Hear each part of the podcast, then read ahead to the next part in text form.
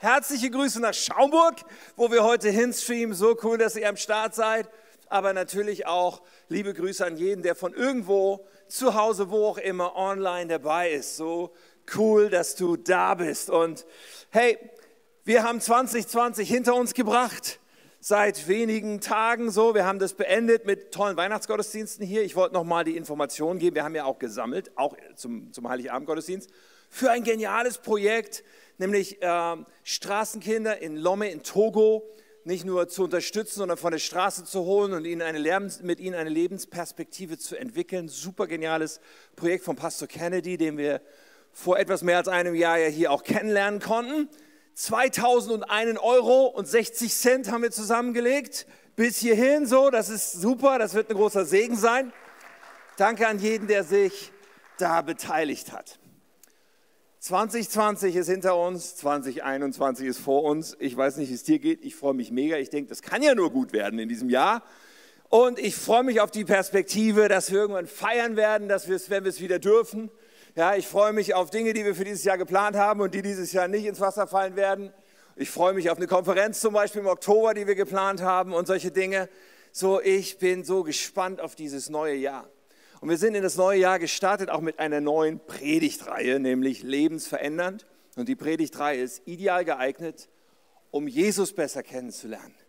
Weil Menschen, die Jesus begegnen, die erleben eine Lebensveränderung. Das ist immer wieder zu beobachten und super faszinierend. Wir werden uns verschiedene Stories anschauen. Letzte Woche hat Katja gestartet, diese Reihe, hat mit einer Geschichte gestartet unter der Überschrift Jesus sieht dich wo Jesus Nathanael begegnet. Nathanael, der erst sehr reserviert ist, aber der von Jesus gesehen wurde. Und Jesus sieht uns äh, sowohl ähm, mit all dem, ja, mit all dieser Liebe, die er hat. Er sieht uns ungeschminkt, wie wir sind. Er sieht aber auch Pläne und Zukunft und Hoffnung in unserem Leben.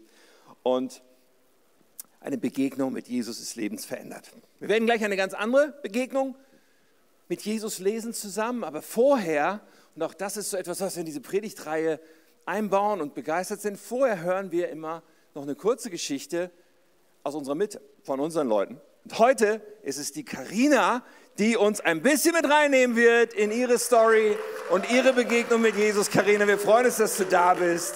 Teil ja, doch das mit uns. Ich freue mich auch. Ja, und zwar als ich angefangen habe, Jesus zu folgen, hat sich einiges verändert in meinem Leben. Und ähm, Davon werde ich drei Sachen ganz kurz erzählen. Die erste Sache ist, bevor ich Jesus wirklich ähm, begegnet bin, habe ich immer unter einem totalen Druck und Krampf gelebt, weil ich irgendwie dachte, mein Wert hängt davon ab, was ich tue und was ich leiste. Und ähm, ja, mit, der, mit dem Kennenlernen von Jesus habe ich einfach gelernt, dass mein Wert überhaupt nicht davon abhängt, was ich leiste, sondern nur davon, was Jesus für mich getan hat und welchen Preis er für mich bezahlt hat. Und das hat einfach eine enorme Freude und einen enormen Frieden und eine Freisetzung in meinem Leben bewirkt. Genau, und die zweite Sache ist, dass ich auch Menschen komplett mit anderen Augen gesehen habe, ähm, weil ich auch Menschen sehr ganz, also sehr einfach und ganz schnell verurteilt habe für das, was sie getan haben und gesagt haben und für deren Leistung. Aber ähm, ich habe einfach mit der Begegnung mit Jesus komplett, ähm, ja, mich verändert und sie mit komplett anderen Augen gesehen und total gelernt, sie zu lieben einfach bedingungslos, egal was sie tun oder sagen. Und die dritte Sache ist, dass ich ähm, eine enorme Freude und Lust auf die Zukunft bekommen habe, weil ich nämlich vorher immer gesucht habe nach einem Sinn, so nach einem Beruf oder was und alles hat, musste immer irgendwie einen tieferen Sinn haben für mich und ich konnte es einfach nicht finden. Aber mit der Begegnung mit Jesus habe ich verstanden, dass das Leben wirklich einen Sinn hat und dass ich wirklich Dinge tun kann, die wirklich einen Unterschied machen und wirklich einen tieferen Sinn haben. Und das, ja, dann macht das Leben natürlich viel mehr Spaß und viel mehr Lust auf die Zukunft, wenn man merkt, dass, ähm, ja, dass es einen Sinn gibt einfach im Leben. Ja, so gut. Ja. Hammer! Dankeschön, Karina. Yes.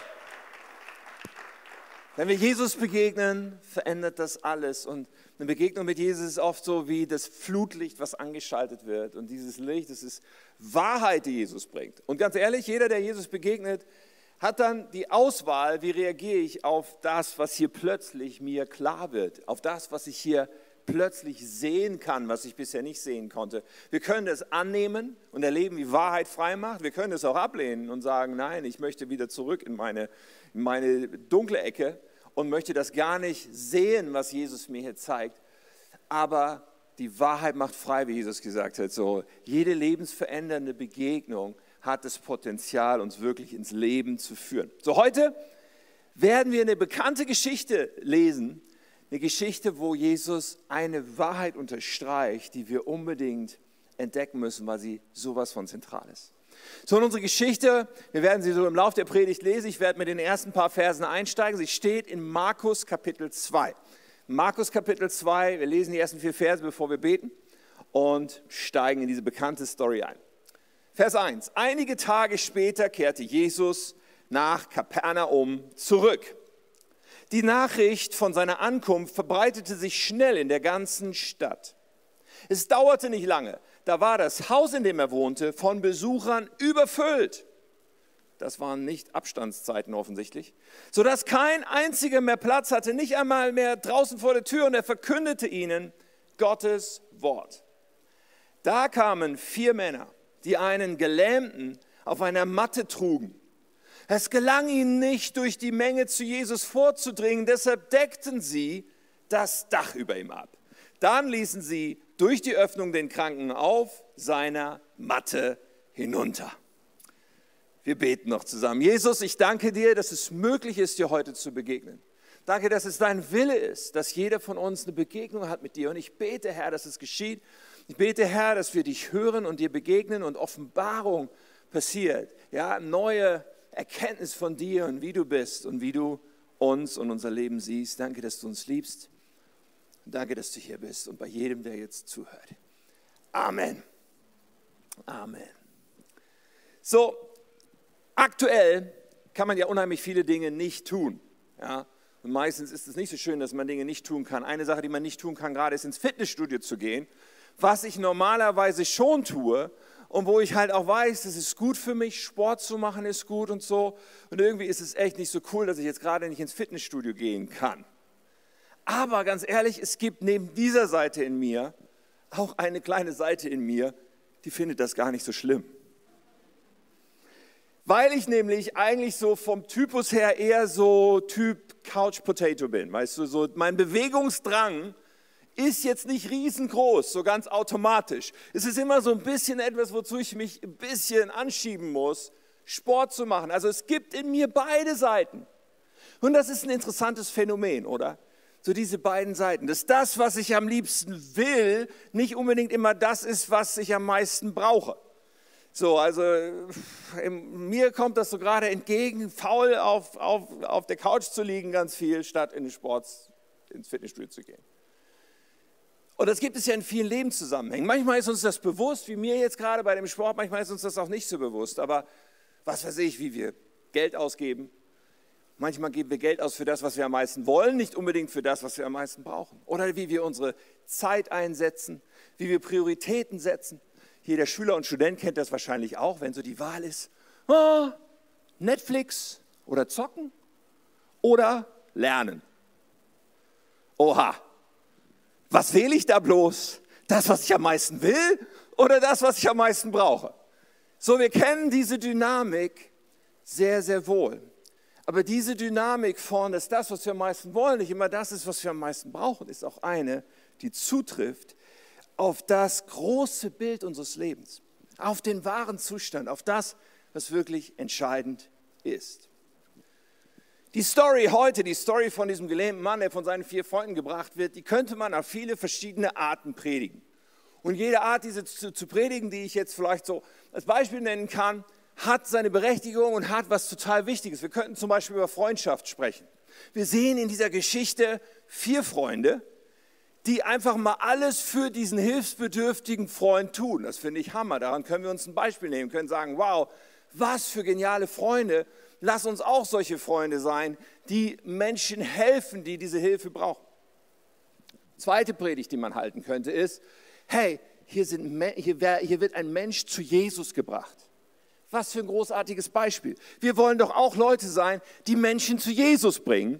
Ja, und sie tun das nicht einfach so, sondern sie tun das mit der Haltung von, Wir sind unaufhaltsam dabei, koste es, was es wolle, was immer nötig ist, wenn wir das Dach aufbrechen müssen, kein Ding, wir wollen diesen Mann zu Jesus bringen. Tolle Predigt, könnte man halten vielleicht. Oder man könnte auch sagen, ja, also hier gibt es auch so ein Anti-Beispiel, nämlich hier diese Church von Jesus. Die hatte jetzt nicht so eine nice Gästekultur, so eine nice Willkommenskultur. Ich meine, come on, da kommt einer, der Jesus braucht, aber der kommt noch nicht mal rein. Für den ist kein Platz, da ist gar kein Durchkommen. Also wir wollen daraus lernen, lass uns eine Willkommenskultur bauen, lass uns immer Platz haben für Menschen, die kommen. Im Moment haben wir ein bisschen mehr Platz, aber brauchen auch mehr Abstand. Okay, also man könnte so viele Predigten halten über diesen Text. Aber ich möchte mit uns diese eine Wahrheit anschauen, die Jesus in dieser Story unglaublich stark unterstreicht, wofür sein Flutlicht anschaltet und die in dieser Begegnung deutlich wird. Und diese Wahrheit ist, was wir am meisten wollen, ist nicht unbedingt das, was wir am meisten und am dringendsten brauchen. Nun, wir haben hier eine beeindruckende Szene, die sich abspielt.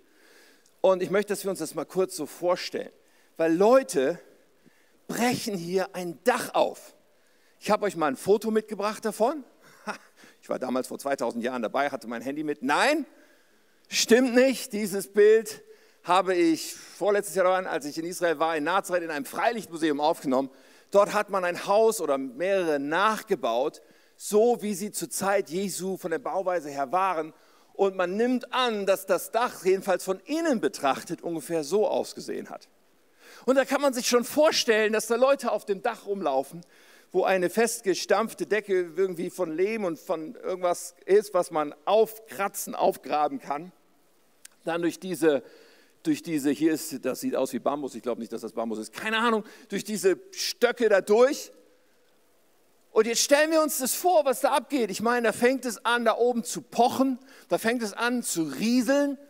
Da, da, da, irgendwann kommen die ersten Lichtstrahlen durch, jemand macht sich zu schaffen, das wird eine Weile dauern, bis die sich da durch das Dach gearbeitet haben. Stellt euch die Szene vor.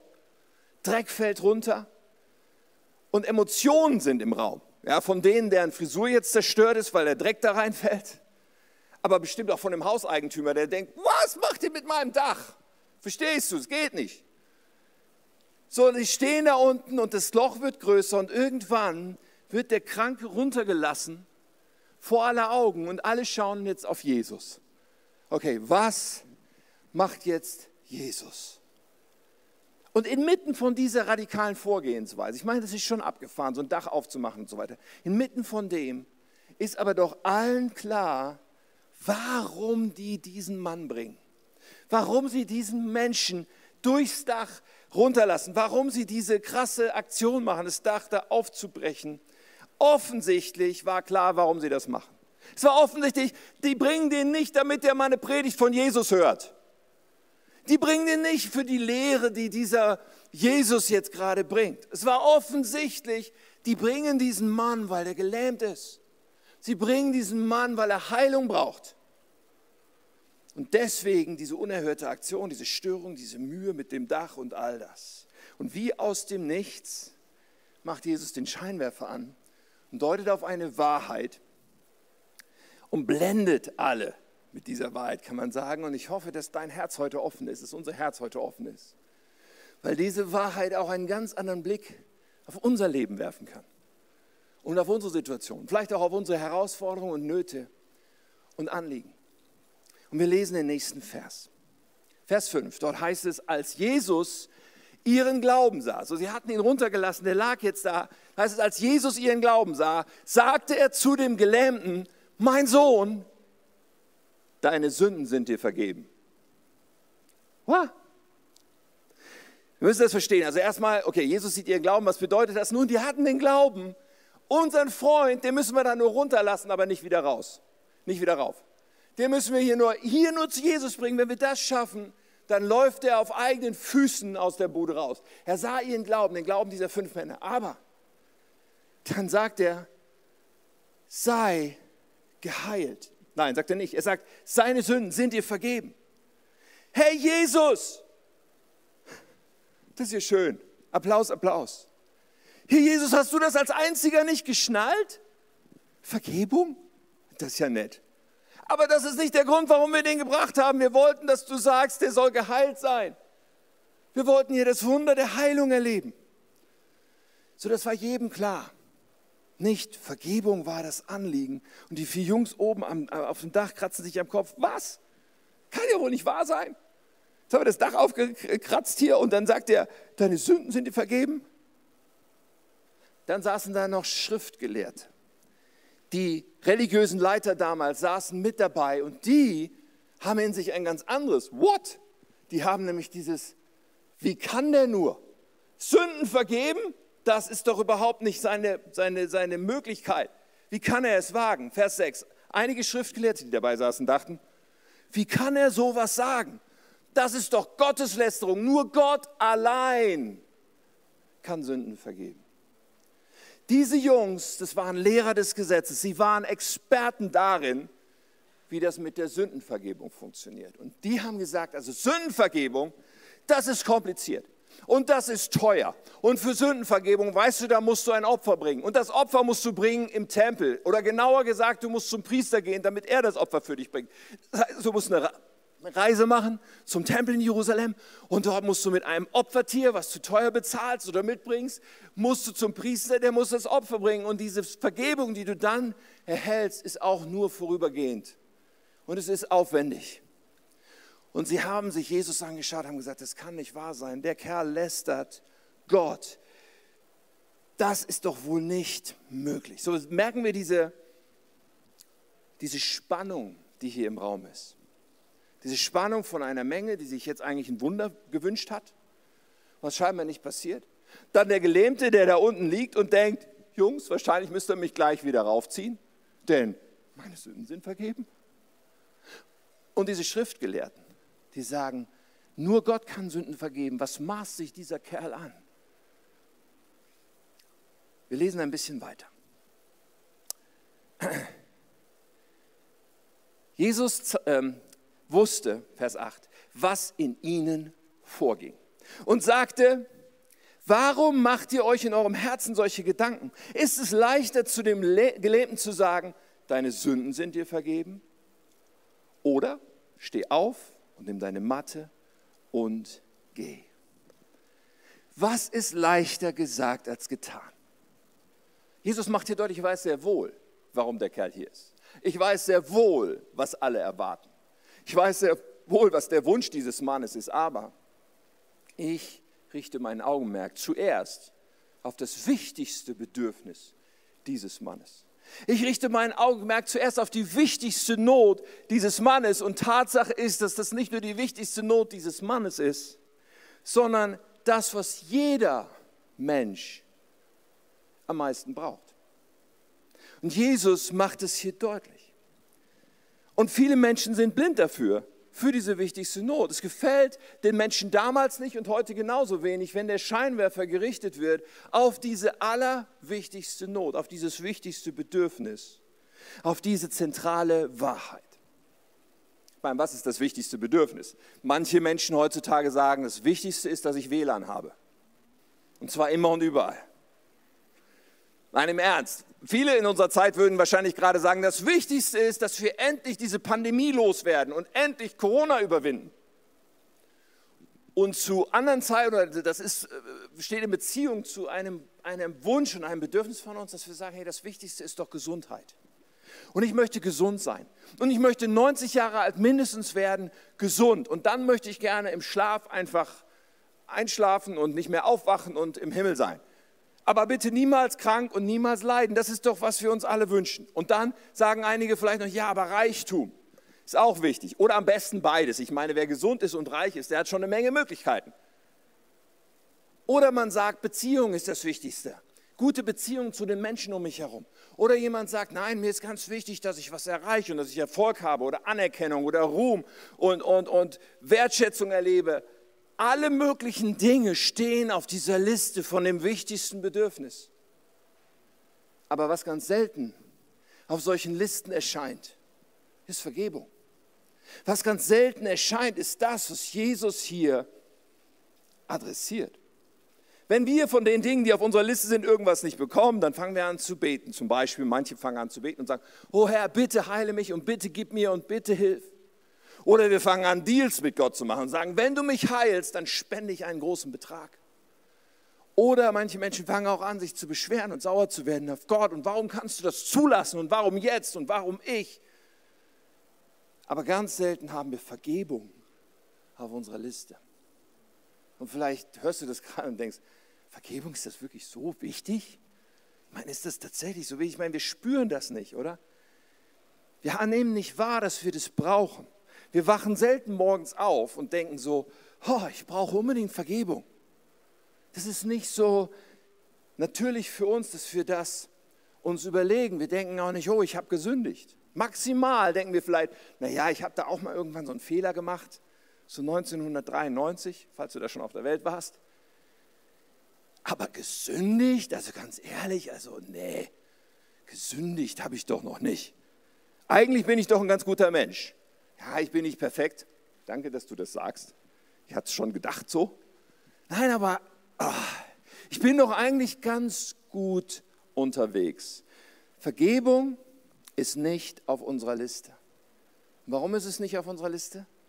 Weil wir die Dinge nicht so sehen, wie Gott sie sieht. Wenn wir die Dinge so sehen würden, wie Gott sie sieht, wäre Vergebung bei uns Nummer eins auf der Liste so wie es das für Jesus ist. Und deswegen spricht Jesus hier darüber, über das Nötigste und Wichtigste für diesen Mann, der zu ihm gebracht wird. Es ist seine Top-Priorität. Denn Fakt ist, wir sind Sünder und wir können uns nicht selbst befreien.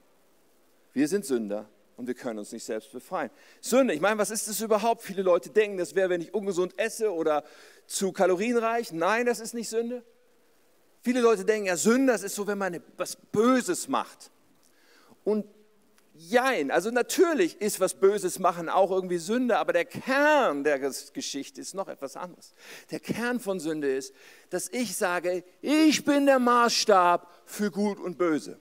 Ich bin mein eigener Herr. Ich entscheide, wie ich lebe.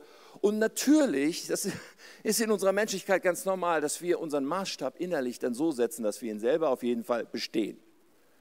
Wir sind auf jeden Fall safe in unseren eigenen Augen. Weil wir sind ja nicht so schlimm, dass das irgendwie ein Problem wäre. Das Ding ist nur, der Maßstab sind nicht wir.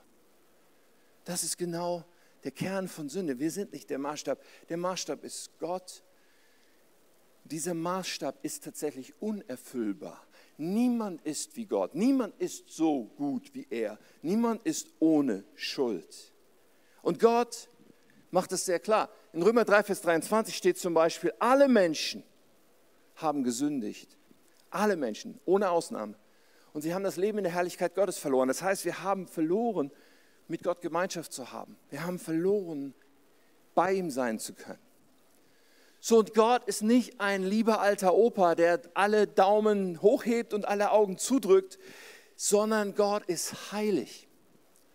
Das bedeutet, dass Sünde und jemand, der, auf den das hier zutrifft, alle Menschen haben gesündigt, überhaupt keine Möglichkeit haben, zu Gott zu kommen. Es ist ausgeschlossen. Es ist so ausgeschlossen, wie dass du Licht und Finsternis zusammenbringst.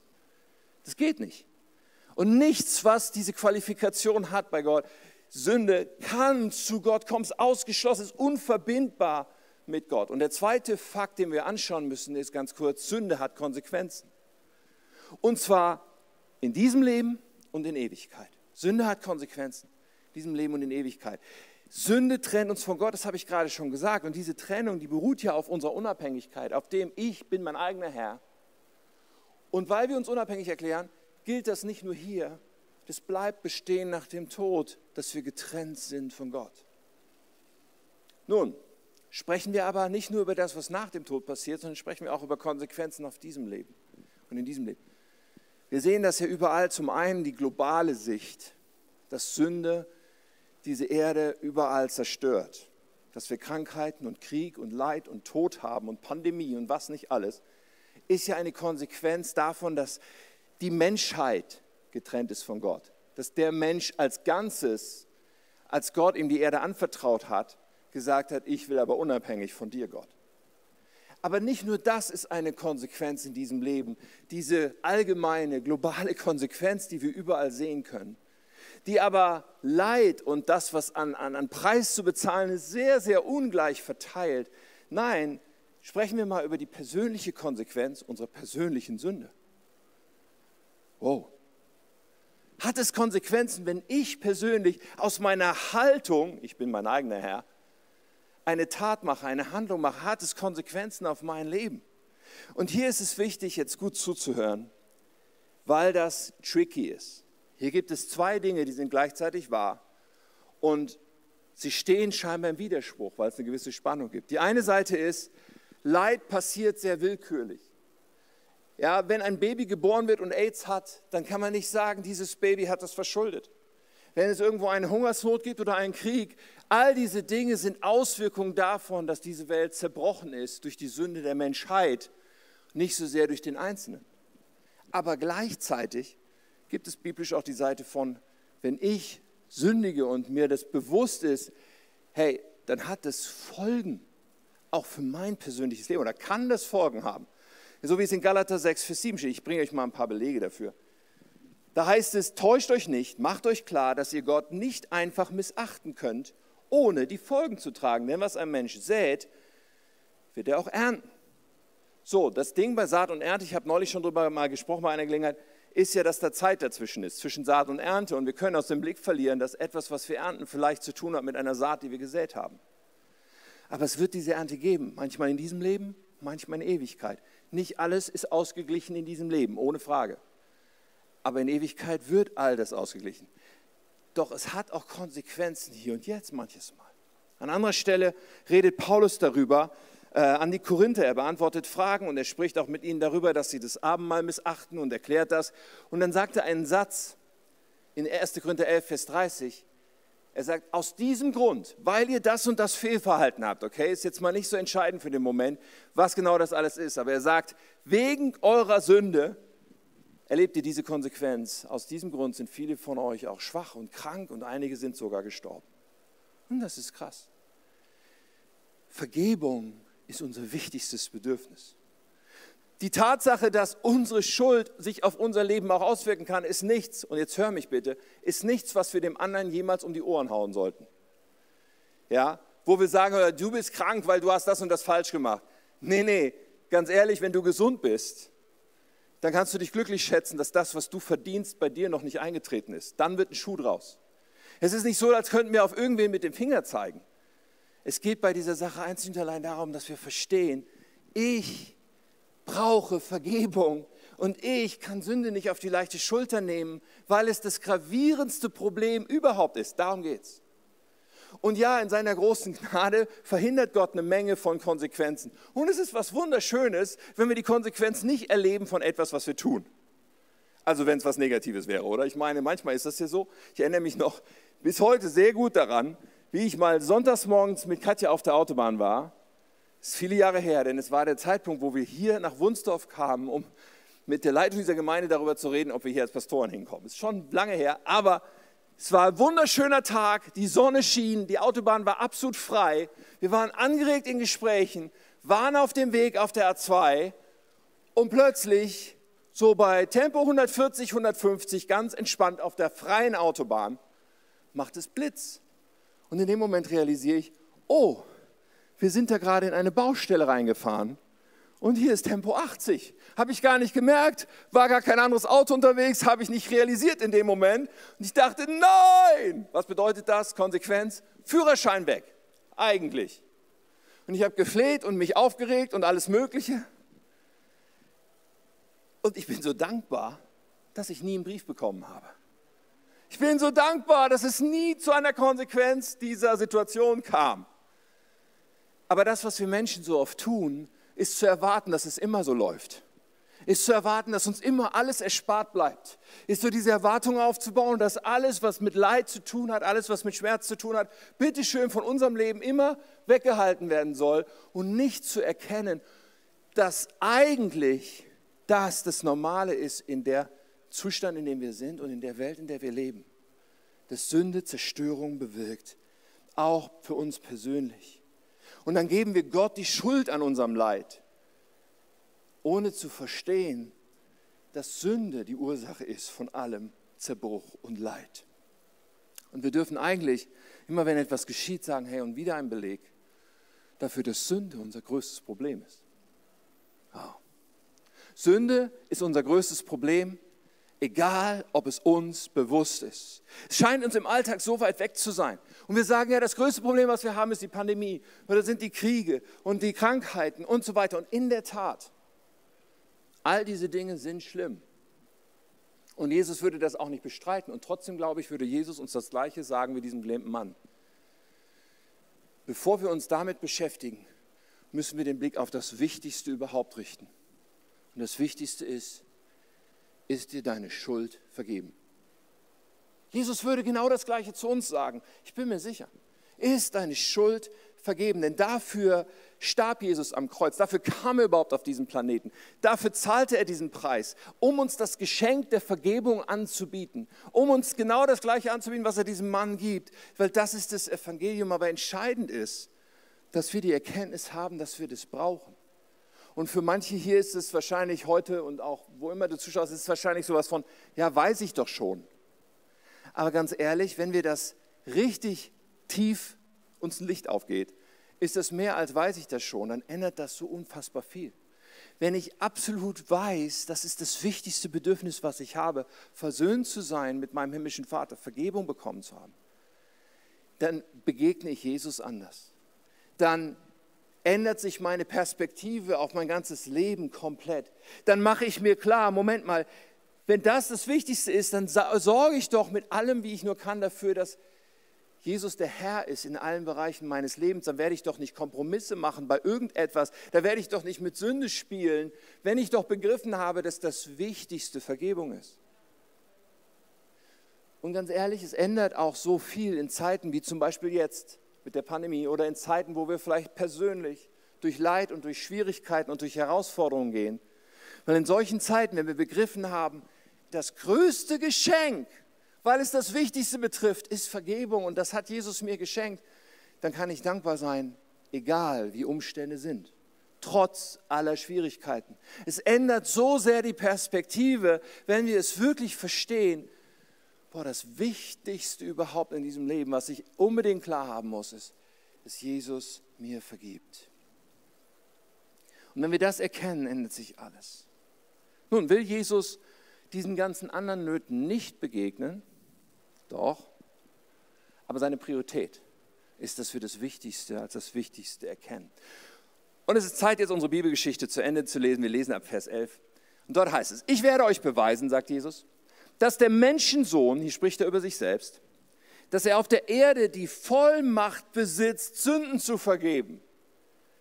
Diese Begründung müssen wir uns mal auf der Zunge zergehen lassen. Und er wandte sich dem Gelähmten zu und sagte zu ihm, steh auf, nimm deine Matte und geh nach Hause, denn du bist geheilt. Der Mann sprang auf, nahm die Matte und bahnte sich einen Weg durch die staunende Menge. Da lobten sie alle Gott. So etwas haben wir noch nie gesehen, riefen sie. Wow, jetzt kommt die Heilung. Jesus kümmert sich auch schließlich um die Not. Er begegnet diesem Mann, er heilt diesen Mann, die spürbare Not. Doch haben wir die Begründung wirklich wahrgenommen? Die ist so krass. Er sagt nicht, okay, dann heile ich jetzt den Mann, damit er auch wieder happy sein kann. Nein, nein, er sagt, ich heile diesen Mann, damit ihr alle eins begreift. Ich habe die Vollmacht, Sünden zu vergeben. Ich habe die Kraft und ich habe den Willen, die wichtigste Frage zu klären, dein wichtigstes Bedürfnis zu beantworten. Das ist seine Begründung. Das ist total heftig. Jesus macht den Scheinwerfer an auf die eigentliche Wahrheit, die wir hier verstehen müssen. Ja, und dann kümmert er sich auch um die Not. Aber er macht hier deutlich, für die Schriftlehrer macht er deutlich, ich bin Gott. Ich habe diese Vollmacht. Und er macht deutlich, das ist das Wichtigste überhaupt. Ihr sollt erkennen, Jesus kann mir vergeben und will mir vergeben und nichts brauche ich mehr. Ich habe mich gefragt, hätten die Freunde wohl das Dach kaputt gemacht, wenn es nur um Vergebung gegangen wäre? Ich glaube nicht. Aber wie krass. Denn das Wunder der Heilung, was dieser Mann erlebt, wiegt bei weitem nicht so schwer wie die Vergebung, die dieser Mann erlebt. Weißt du, alles Leid und Krankheit und Corona und Tränen und Trauer, all das ist nicht Gottes Wille für uns. Er leidet mit uns. Und wir dürfen mit all diesen Dingen zu Gott gehen und wir dürfen sagen, ich bringe dir das und ich bitte dich, dass du eingreifst und heilst und veränderst. Wir dürfen aber auch gehen, wie wir schon heute gehört haben, mit der Haltung von, egal was passiert, du bist gut, egal was passiert, ich gehöre dir. Aber bitte auch mit dem Verständnis von, aber das viel Wichtigere und Ewige ist Vergebung. Denn Gott lässt manchmal Dinge zu oder Dinge geschehen und gehören zu diesem Leben, aber Gott ringt immer mit uns darum, dass wir erkennen, dass wir Vergebung brauchen. Alle Heilungen, die Jesus jemals vollbracht hat, waren zeitlich. Wusstest du das? Ich weiß nicht, ob du schon mal jemandem begegnet bist, der seit 2000 Jahren auf diesem Planeten rumläuft und sagt, damals, als Jesus da war, der hat mich geheilt, seitdem laufe ich hier rum. Nein, die sind alle gestorben. Alle sind später gestorben. Keiner von denen ist noch am Leben. Es war eine ziemlich zeitliche Angelegenheit, aber ob sie Vergebung erlebt haben, hat ihre Ewigkeit verändert. Verändert unsere Ewigkeit. Und das ist in allem das Wichtigste. Der Schriftsteller C.S. Lewis, er schreibt in seinem Buch über den Schmerz. Er schreibt, Gott flüstert in unseren Freuden. Er spricht in unserem Gewissen. Aber in unseren Schmerzen ruft er laut. Sie sind sein Megafon, eine taube Welt aufzuwecken. Ich glaube nicht, dass Gott Schmerzen will, aber ich glaube sehr wohl, dass er sie nutzt und nutzen will, dass er uns dadurch aufwecken will für das wichtigste Bedürfnis, was wir haben. Und ich möchte deinen Schmerz, wenn du sagst, ich habe gerade Schmerzen oder Nöte oder ich bin krank und, und was immer es ist in deinem Leben gerade, ich will das nicht kleinreden, überhaupt nicht. Wie gesagt, ich glaube, dass Jesus dir ganz nah darin sein will und damit dir leidet. Doch die Begegnung, die wir hier beobachten, ist trotzdem auf einer Dimension, die noch wichtiger ist erkennen wir, dass Vergebung das Wichtigste ist, was wir, was wir brauchen. Und wie jeder Mensch, der Jesus begegnet, haben wir heute die Möglichkeit, auf diese Wahrheit zu reagieren und die anzunehmen oder abzulehnen. Zu sagen, weil ich das verstehe, will ich, will ich meinen Blick darauf richten, auf Vergebung. Will ich in Nöten nicht mit dem Reflex antworten, warum ich und warum jetzt und bitte ändere, sondern ich will antworten und will da drin stehen mit dem Reflex von Danke, dass ich dein Kind bin. Danke, dass du mich gerettet hast. Danke, dass mir vergeben ist. Und ich will dankbar sein auch in diesen Umständen. Ja, und dann bringe ich dir das alles, aber mir ist vergeben. Du bist gut. Entscheiden wir uns so heute. Ich möchte in einem Augenblick mit uns beten. Ich möchte dir Mut machen, dass du Gott eine Antwort gibst und dass du in diesem Moment Vielleicht im Angesicht von etwas, was dein Leben gerade beschwert und dich traurig macht oder dir Schmerzen bereitet, aber im Angesicht dessen sagst, danke, dass du mir vergeben hast. Und danke, dass bei dir Vergebung zu finden ist. Danke, dass ich dein Kind bin. Und dass du in dieser Situation auch sagst, hey, ja, ich bringe dir all meine Nöte, aber ich stelle eins noch drüber. Du bist gut, du bist mein Herr, ich gehöre zu dir in Ewigkeit. Und darauf will ich schauen. Oder vielleicht dass du mit der Sünde heute aufhörst, dass du ernst machst darin zu sagen, ich will das nicht länger in meinem Leben zulassen. Weil Vergebung ist das Wichtigste, was ich brauche. Lass uns gemeinsam beten. Wie gesagt, nutze den Moment, Gott eine Antwort zu geben. Dafür gebe ich erstmal Raum.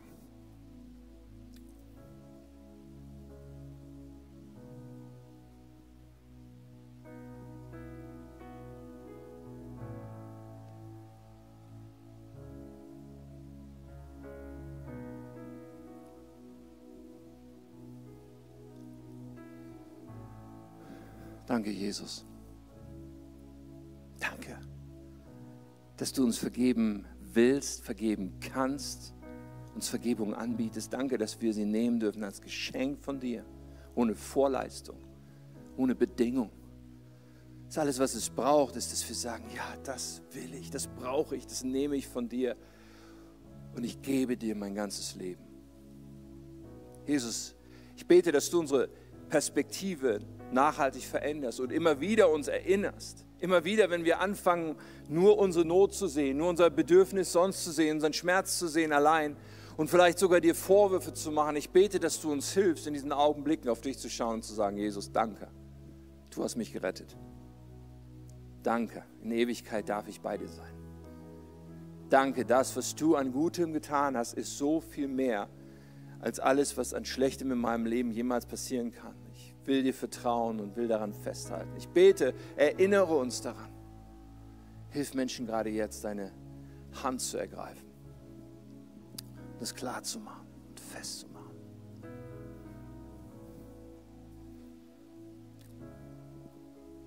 Ja, vielleicht ist das heute ein Schritt, den du zum ersten Mal gehen musst, wo du heute merkst, boah, ich habe Jesus noch nie persönlich kennengelernt. Ich bin noch nie diesen Schritt gegangen zu sagen, Jesus, ich will dir mein ganzes Leben anvertrauen. Vielleicht hast du gesagt, ich glaube schon irgendwie an Gott oder ja, ich weiß nicht, welche Vorstellung du vielleicht bis hierhin hattest, aber heute merkst du, es ist möglich, diesem Jesus sein Leben anzuvertrauen und zu erleben, dass Schuld vergeben wird, zu erleben, dass er in unser Leben kommt und uns anfängt zu leiten, an die Hand zu nehmen und zu sagen, ich habe doch einen Plan für dich, den ich mit dir leben will. Aber was nötig ist, ist unsere Entscheidung. Ich möchte dir anbieten, dass wir zusammen ein Gebet beten, auch wenn du zu Hause sitzt oder wenn du, wo immer du gerade bist. Ich möchte dir anbieten, dass du jetzt diesen Moment nimmst und sagst, ich bete dieses Gebet mit ganz bewusst von Herzen, um ein Leben mit Jesus anzufangen. Ich lade uns ein, die Augen kurz zuzumachen. Ich möchte dich bitten, dass du reagierst. Wenn du zu Hause bist und unsere Online-Plattform benutzt, dann gibt es da einen Button, Handheben. Wenn du hier bist, während die Augen geschlossen sind, kannst du auch in einem Augenblick deine Hand heben. Was soll das mit dem Handheben? Das ist ein bewusster Schritt, ein bewusster Ausdruck. Etwas, was über einen kurzen Gedanken hinausgeht, womit du klar machst, ich meine es ernst. Jesus, ich gebe dir mein Leben. Und dann werden wir zusammen beten. Ich warte einfach einen Moment. Du darfst gerne jetzt dich zu Jesus ausstrecken, deine Hand heben, wo immer du gerade bist. Sagen, Jesus, ich gebe dir mein Leben. Dankeschön. So lass uns gemeinsam dieses Gebet beten. Ich lade uns alle ein, mitzumachen. Lieber Jesus, ich komme jetzt zu dir, weil ich dir mein ganzes Leben geben will. Vergib mir meine Schuld. Räume alles weg, was mich von Gott trennt. Mach mich zu einem Kind Gottes. Schenk mir deinen Heiligen Geist. Danke, dass du mich so sehr liebst. Danke, dass meine Schuld vergeben ist. Bitte leite mich für den Rest meines Lebens. Ich gehöre jetzt dir. Amen. Amen. Hey, die beste, beste Entscheidung, weil sie sich um das wichtigste Bedürfnis dreht, was wir haben. Lass uns Jesus mal die Ehre geben mit einem Applaus.